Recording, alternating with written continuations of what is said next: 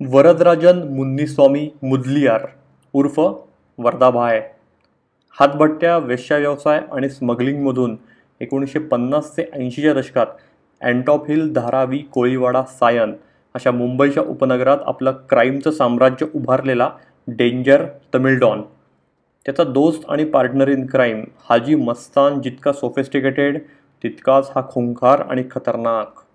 Pathani gangster Karim Lala आणि don Haji मस्ताननंतर Madrasi mafia Varadarajan मुदलियारबद्दल जाणून घेऊया मराठी क्राईम कथेच्या या एपिसोडमध्ये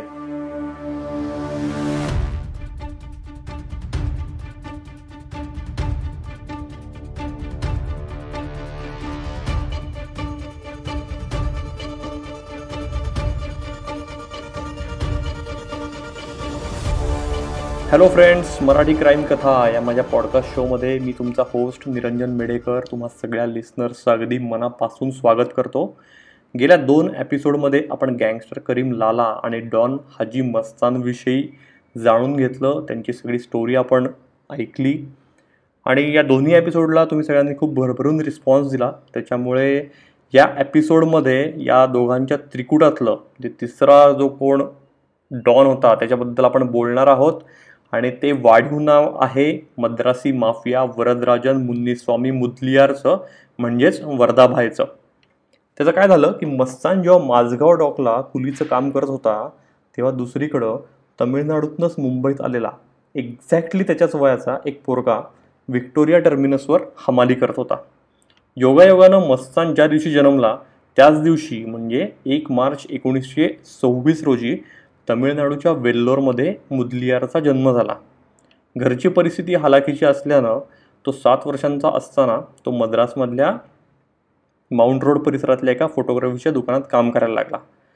त्यानं शिक्षण पूर्ण केलं नसलं तरी त्यांच्या संपूर्ण घराण्यात इंग्लिश आणि तमिळ लिहिता वाचता येणारा वरदा हा एकमेव होता. तो खरं म्हणजे मुंबईत याचं काहीच कारण नव्हतं. तो मद्रासमध्येच खरं त्याचं आयुष्य हयात घालवली असती. पण माहीत नाही का कसं पण आपलं नशीब आजमावण्यासाठी म्हणून तो मुंबईत आला. आणि सी एस टी म्हणजेच तेव्हाच्या व्ही टी स्टेशनजवळच्या एका छोट्या गल्लीतल्या वस्तीत तो राहायला लागला. मुदलियारच्या दर्यादिलीचा एक फेमस किस्सा म्हणजे तो व्ही टीजवळच्या अडीचशे पावणे तीनशे वर्ष जुन्या बिस्मिल्ला शहा बाबा दर्ग्यात कायम दर्शनाला जायचा. अगदी तो जेव्हा कुणीच नव्हता तेव्हापासून तो तिथं गोरगरिबांना अन्नदान करायचा. पुढं जाऊन मोठा गँगस्टर झाल्यावर आणि क्राईमच्या दलदलीत उतरल्यावरही अन्नदानाचं हे पुण्यकर्म त्यानं सोडलं नाही. तो मुंबईत आलेला तेव्हा या दर्ग्यानंच त्याला आसरा दिलेला. त्यामुळे या दर्ग्याचा मी खूप देणं लागतो असं तो म्हणायचा. मुदलियार हा स्वतः आज हयात नसला तरी त्यानं सुरू केलेली नियाजची ही प्रथा त्याच्या कुटुंबियांनी कायम ठेवली आहे. त्यामुळेच दरवर्षी जूनमध्ये वर्धाच्या फॅमिलीतर्फे दहा हजार लोकांना इथं अन्नदान हे केलं जातं. तर व्ही टी स्टेशनवर हमालाचं काम करताना आपल्या पोरांची गँग उभारत वर्धानं गुन्हेगारी विश्वात पाऊल ठेवलं. राज्याचे तत्कालीन मुख्यमंत्री मोरारजी देसाई यांनी एकोणीसशे बावन्नमध्ये लागू केलेला दारूबंदी कायदा म्हणजे वर्धाच्या कारकिर्दीतला अक्षरशः टर्निंग पॉईंट ठरला. त्यामुळे त्याला जणू अवैध दारू विक्रीचं लायसन्सच मिळालं. दारूधंद्यासाठी त्यानं रिकामटेकड्या पोरांची फौजच उभारली. त्याच्या अगदी कॉन्फिडेंटली बोलबच्चन टाकण्याच्या स्वभावामुळं त्यांना स्वतःचं नेटवर्क अगदी सहज उभारलं आणि अँटॉप हिल परिसरात त्यानं आपला अड्डाच सुरू केला. या एरियानंच पुढं त्याला वर्धा भाय हे बिरुद मिळवून दिलं. धारावी सायन कोळीवाडा आणि अँटॉप हिल हा सगळा परिसर झोपडपट्ट्यांनी भरलेला असल्यानं दारूच्या धंद्यासाठी अगदी परफेक्ट होता. पोलिसांनाही या एरियात पेट्रोलिंग करणं त्रासाचं होतं अवघड होतं. या सगळ्या वस्त्यांमध्ये तेव्हा तमिळनाडूतनं मुंबईत जगण्यासाठी आलेलं पब्लिक हे मोठ्या प्रमाणावर होतं. ते सगळे वर्धाचे लॉयल मॅन्युफॅक्चरर्स बनले दारूच्या धंद्यामध्ये. आपल्या या नेटवर्कच्या जोरावर आणि पोलिसांना लाच देऊन मॅनेज करण्याच्या खुबीवर वर्धानं आपलं मोठं साम्राज्य उभारलं आणि लवकरच तो मुंबईतल्या बार्सना मजबूत दारू पुरवठा करायला लागला. या काळात असं म्हणतात की हातभट्ट्यांना अक्षरशः ऊत आलेला. त्यावेळच्या काही आकडेवारीनुसार असं म्हणतात की या प्रत्येक भट्टीत दररोज रात्री एकशे वीस लिटर दारू गाळली जायची. वर्धाला या धंद्यात उज्ज्वल वगैरे भवितव्य दिसत होतं. त्यामुळंच दारू गाळणाऱ्या बाकी किरकोळ गुन्हेगारांप्रमाणं किंवा काय धंदेवाईकांप्रमाणे चिंदीगिरी न करता तो धंद्यातला पैसा परत धंद्यात गुंतवायला लागला. कारण त्याला काही करून मोठं व्हायचं होतं. त्यानं मध्य मुंबईतल्या या सगळ्या उपनगरांमध्ये जणू मिनी तमिळनाडूच निर्माण केला. साऊथमधून पोटापाण्यासाठी मुंबईत येणारा अण्णा हा वरदराजांच्या या झटपट पैसा कमावून देणाऱ्या धंद्यात यायला लागला. बरं आणखी एक गोष्ट म्हणजे सगळ्यात कमी गुंतवणुकीवर आणि कमीत कमी मनुष्यबळावर चालणारा असा हा व्यवसाय होता. त्याचं साधारण रुटीन तेव्हा असं होतं की साधारणपणे मध्यरात्रीनंतर या दारूच्या भट्ट्या ढंढणायला लागायच्या त्या सुरू व्हायच्या. तेव्हा दारू बनवण्याची माहिती असणारी अगदी थोडी लोकं तिथं असायची त्यांची गरज असायची. बाकी लोकांचा एक ग्रुप हा पहाऱ्यावर असायचा आणि एक गट तयार झालेली दारू छोट्या छोट्या दुकानांमध्ये डिलिव्हर करायचा. त्यांची साधारण मोडस ऑपरेंडी अशी होती की ही तयार दारू ट्रकच्या टायर ट्यूब्समध्ये भरून मग ती ट्रान्सपोर्ट केली जायची. यासाठी वापरण्यात येणाऱ्या गाड्याही खास असायच्या अगदी. खास म्हणजे काय? की जास्तीत जास्त स्टोरेज कपॅसिटी मिळावी म्हणून यातली मागची सीट्स ही काढलेली असायची. असं म्हणतात की दारूच्या धंद्यात दारूसोबतच पैशाचाही पूर येत असल्यानं त्या काळी अनेक रिटायर्ड किंवा सस्पेंडेड पोलीस अधिकारी किंवा कॉन्स्टेबल्स हे पण वर्धाच्या या धंद्यात हात धुवून घेत होते. वर्धाचं साम्राज्य दिवसागणिक असं मजबूत होत असतानाच त्याची माणसं आता मोफत रेशन कार्ड वीज कनेक्शन आणि पाण्याचा नळ जोडही द्यायला लागली. त्यामुळंच काय झालं की तमिळनाडू कर्नाटक केरळ आणि आंध्र प्रदेशमधून कुणीही गरजू एकदा का मुंबईत आला की तो आपसूक वर्धाच्या पंखाखाली आणि त्याच्या धंद्यात जायला लागला.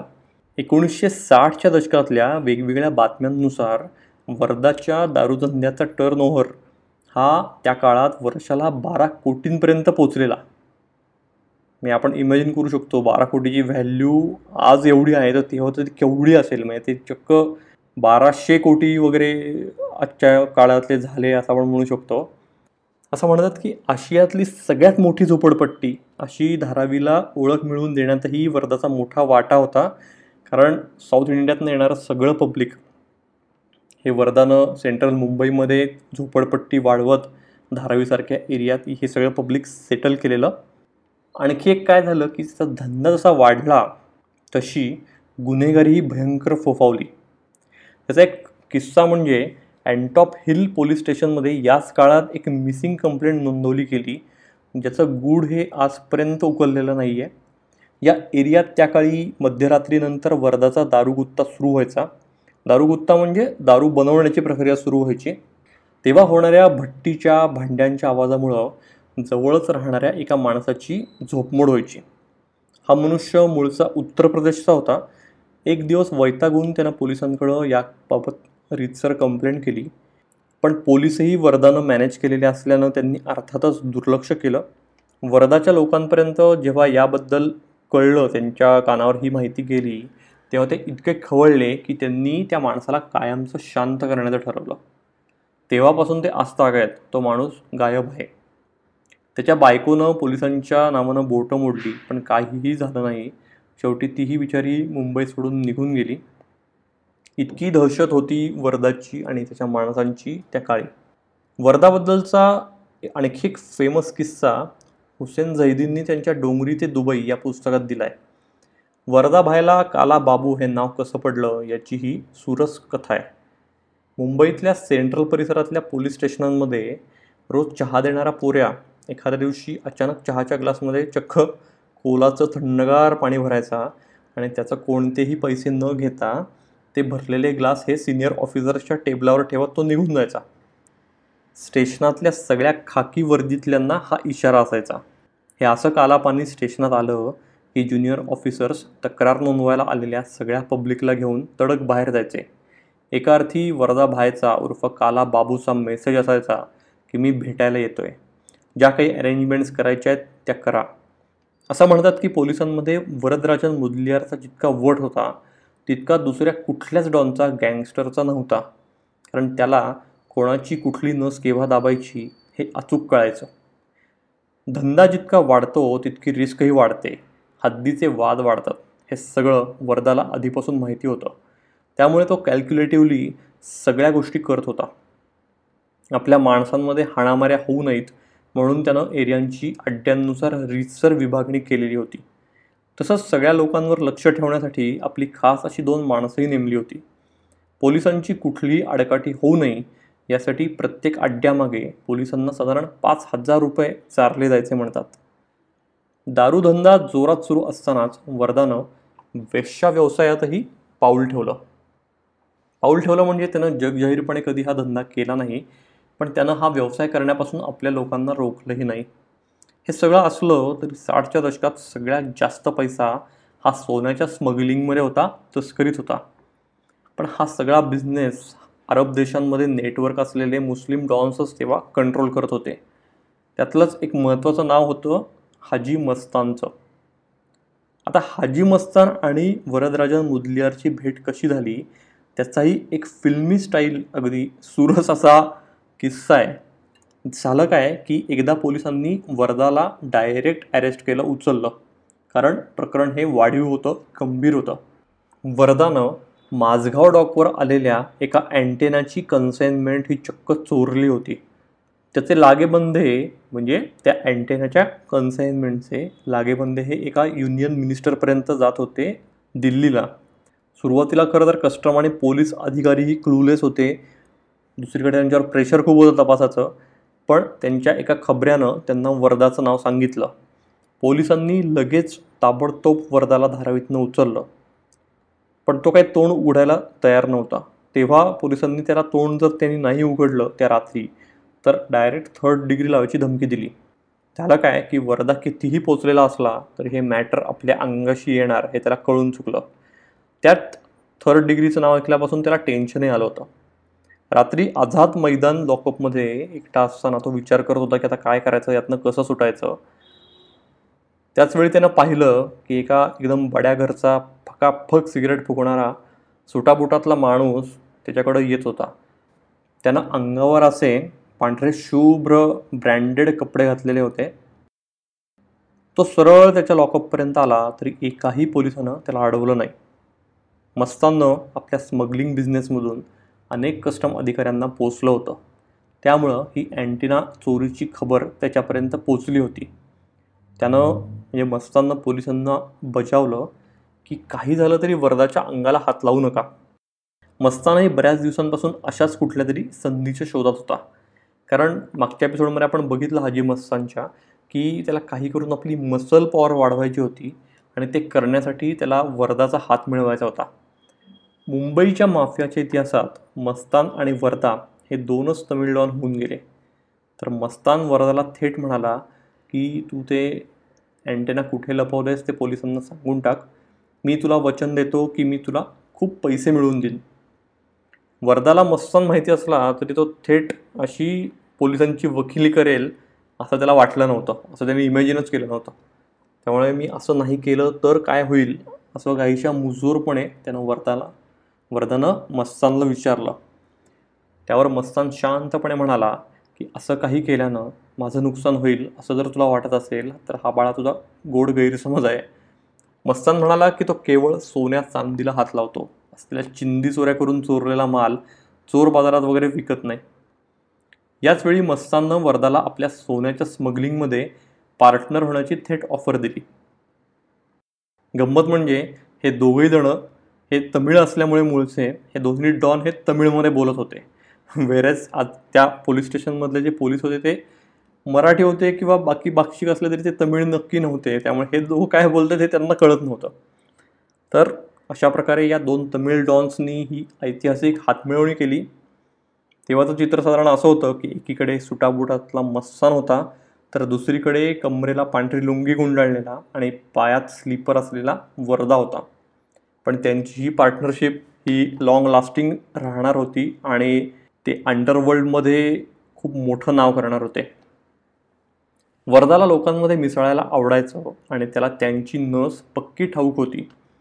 तो कायम त्याच्या घरी भेटीसाठी अवेलेबल असायचा. कुणीही त्याला गरिबीची दुःखाची स्टोरी सांगितली की तो लगेच विरघळायचा आणि त्या माणसाची सोय करत आयुष्यभरासाठी त्याला आपल्या उपकारांच्या ओझ्याखाली दाबून टाकायचा. असं म्हणतात की माटुंगा स्टेशनच्या बाहेर असणाऱ्या गणेशोत्सवाला वर्धाचं मजबूत फंडिंग असायचं. या गणपतीला असलेला भव्य मंडप डेकोरेशन आणि सेलिब्रिटींचं येणं जाणं हे सगळं वर्धाचं एक प्रकारे शक्तीप्रदर्शनच असायचं. त्यावेळच्या अफवांवर जर विश्वास ठेवायचा म्हणला तर कुली फिल्मच्या शूटिंग दरम्यान जेव्हा अमिताभ जखमी झाला होता तेव्हा स्वतः जया बच्चननं या गणपतीला साकडं घातलं होतं. ती त्या दर्शनाला आलेली या गणपतीच्या. तर अशा प्रकारे एकोणीसशे ऐंशीपर्यंत वर्धाची घोडदौड ही अखंड सुरू होती. दुसरीकडे त्याच काळी म्हणजे एकोणीसशे ऐंशी दरम्यान झालेल्या वेगवेगळ्या डेव्हलपमेंट्समुळे मस्तान आणि करीम लाला लालाची पठाण गँग ही पण वीक झाली या काळात. ते दाऊद आणि त्याच्या गँगमधली रायव्हलरी त्यातनं झालेले एकमेकांचे खून या सगळ्या कारणांमुळे पठाण लालाची गँग ही वीक झालेली. मस्तानही हा कुठेतरी शांत झालेला आणि त्याच्यामुळे ते दोघेही अंडरवर्ल्डमधनं बाहेर पडले आणि त्यांचं त्यांचे वेगळे धंदे करत रिटायरमेंट लाईफ जगायला लागले. मागच्या दोन एपिसोडमध्ये आपण ते जाणून घेतलं आहे तुमच्यापैकी कोणी जर ते नसतील ऐकले एपिसोड तर नक्की ऐका या निमित्ताने. तर दुसरीकडे जे मस्तान आणि लाला हे बाहेर पडलेले त्यामुळे वर्धा हा सोल त्याचा वट झालेला आणि तो मुंबईवर अक्षरशः राज्य करत होता. पण एकोणीसशे ऐंशीच्या सुरुवातीपासूनच पोलीस अधिकारी वाय सी पवार हे वर्धाच्या धंद्यावर आणि त्याच्या गँगवर लक्ष ठेवून त्याच्यावर कारवाई करायला लागले रीतसर म्हणजे वर्धाचे अवैध दारूचे मटक्याचे अड्डे त्यांनी बंद केले. तर त्याच्या गँगमधल्या साथीदारांना एकतर उचलण्यात आलं किंवा थेट संपवण्यात आलं. त्यामुळंच एकेकाळी मुंबईवर राज्य केलेला वर्धा हा जीवाच्या भीतीनं रात्रीतून मुंबई सोडून मद्रासला पळून गेला. हे विश्वास ठेवण्यासारखं नाही आहे पण असं खरंच घडलेलं.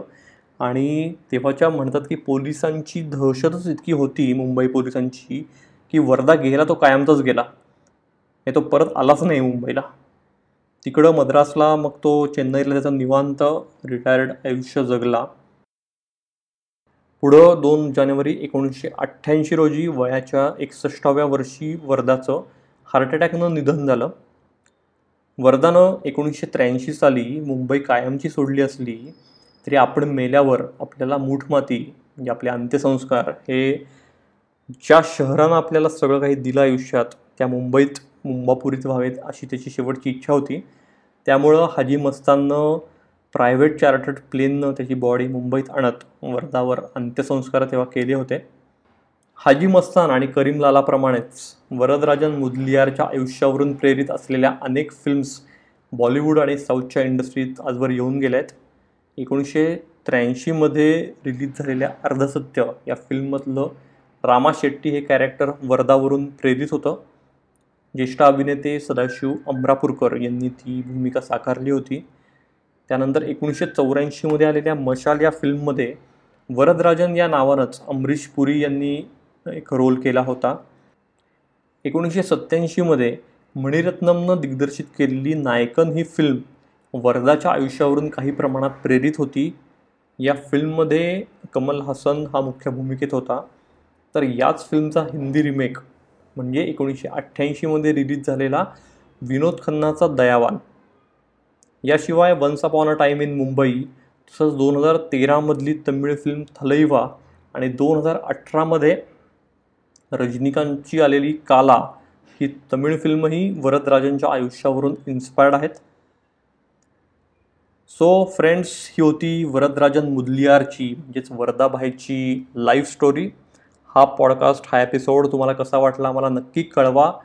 तुम्ही तुमचा फीडबॅक हा मला निरंजन मेढेकर या माझ्या इंस्टाग्राम अकाउंटवर कळवू शकता. सो फ्रेंड्स या पॉडकास्टसोबतच मी हेल्दी सेक्स लाईफवर आधारित असा सेक्सवर बोल बिंदास हा पॉडकास्टही होस्ट करतो. हा पॉडकास्ट एक्सक्लुझिव्हली स्टोरीटेल ॲपवर अवेलेबल आहे. अरे स्टोरीटेलचा उल्लेख आल्याने मला एक तुमच्या सगळ्यांशी खूप छान डेव्हलपमेंट शेअर करायची आहे.